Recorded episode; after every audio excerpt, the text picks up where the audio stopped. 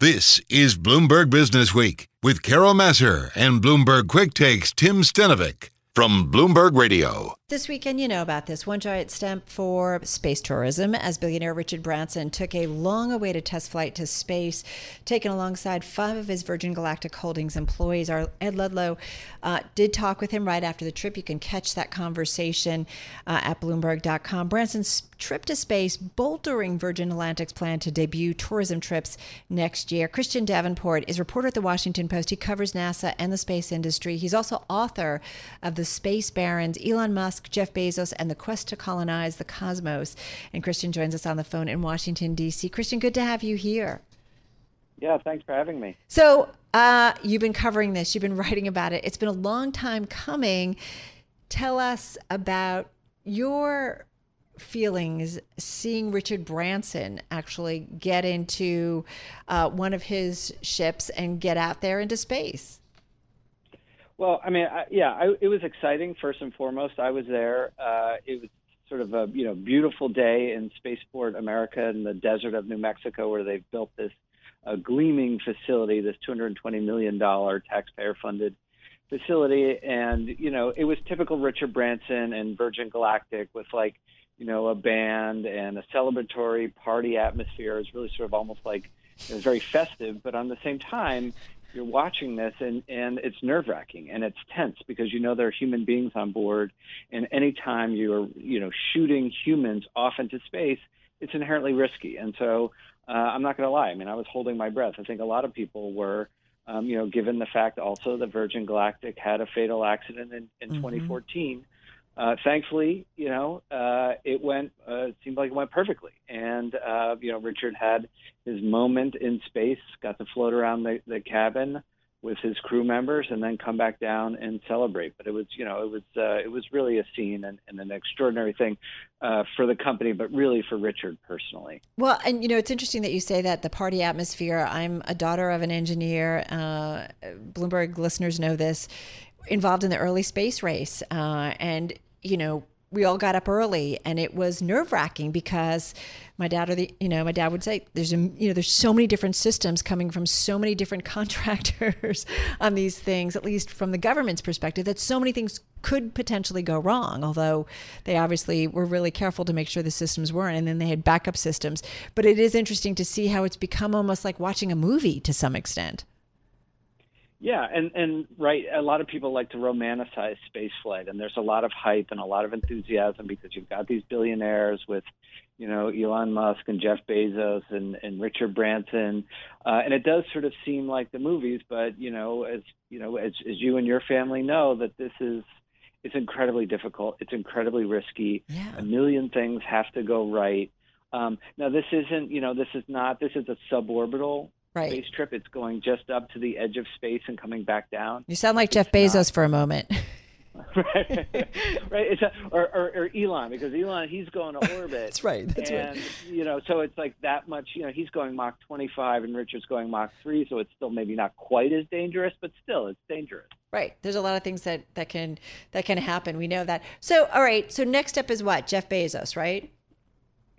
Yeah, and uh, on on Tuesday, the, on July 20th, the mm-hmm. anniversary of the Apollo uh, moon landing, and he announced that, um, you know, some time ago, and then you know Richard kind of beat him to the punch. He said he wasn't, you know, Richard was going to go on a later flight for later this summer or early in the fall, and then all of a sudden moved up his flight.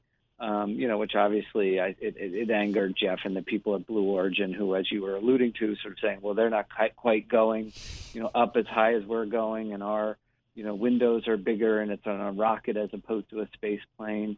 Um, but you know it's just sort of extraordinary that you have Blue Origin, Jeff's company, which was founded in 2000, and uh, Virgin Galactic, which was founded in 2004. Mm-hmm. So all these years ago, and then the founders go to space within you know just a few days of each other. I mean that's just wild you know these guys from the book you wrote, uh, and you've talked with them you know, what is it that we need to understand about Richard Branson? And we'll talk more. We're going to do some news and then we'll come back and talk some more. But what do we need to understand about Richard Branson and his pursuit of this? Well, he wants to open up space to more and more people. I mean, today there's something like 570 people who have ever been to space, and he wants to open that up. Um, now, like you know, he's not opening it up for everyone just yet. It's still very expensive. We don't know how much tickets are going to cost when they reopen, but before they suspended ticket sales to Flying Virgin Galactic, they were two hundred fifty thousand dollars. I think they'll come back on. You know, they've they've said it's going to be more expensive than that. Some analysts have estimated it could be as much as five hundred thousand dollars. So mm. for like three or four minutes of weightlessness, I don't know that that's going to be in everyone's budget. But if they're able to fly more frequently and they're working on right. already sort of a next generation spacecraft in a fleet, and then maybe they can bring that down and send more people. So we've talked about Richard Branson, we've talked about Jeff Bezos. He is up next. So what's the significance, Christian? I mean, I grew up in an environment where this was just so important. It was a it was a new world, you know, new space exploration, you know, going into the unknown and and finding out so much. And then it felt like it waned certainly here in the United States. And then now we're seeing the private sector really step up and push it. What's the significance of all of this? Yeah, I mean that's a great question because I think a lot of people look at these space tourism flights and it's a lot of wealthy people and they're like, you know, we've got problems here on Earth. Why are we spending all this money on space? Um, but I think it's significant for a few reasons. Um, one, in terms of exploration and expanding our knowledge and you know being able to go out, um, you know, deeper into space. Um, if you start with space tourism, you know, Jeff Bezos talks about, you know, traditionally, I mean, really before SpaceX came along, you know, you might have a rocket company or NASA, and they might, you know, launch 12 rockets a year, right? And that's just not very much.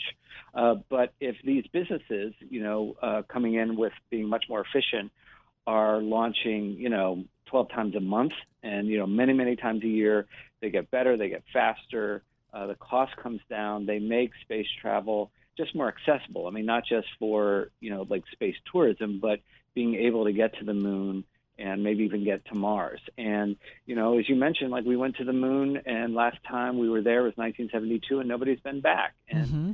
you know, I think NASA and the government has struggled, and you have one political. You know, White, the White House comes in, they say we're going to the moon, and then another president comes in and says, "No, we've been to the moon, we're going to Mars," and then you know, then it's like we're back to the moon. They go nowhere, and now you've got these businessmen, and they're just like, no, we got to go. We got to go now, and trying to create a business case for it. What's the Hmm. What I wanted to ask you is, like you said, that this feels like it's a, a rich person's endeavor, uh, and the people who can partake in it, and there is taxpayer money that goes into it as well. Should the public sector, should government still be involved in all of this? Yeah, I mean that's a great question. So there's taxpayer money going into some of it, like SpaceX, for example. You know, they have contracts with NASA to mm-hmm. fly mm-hmm. uh, cargo and supplies to the International Space Station.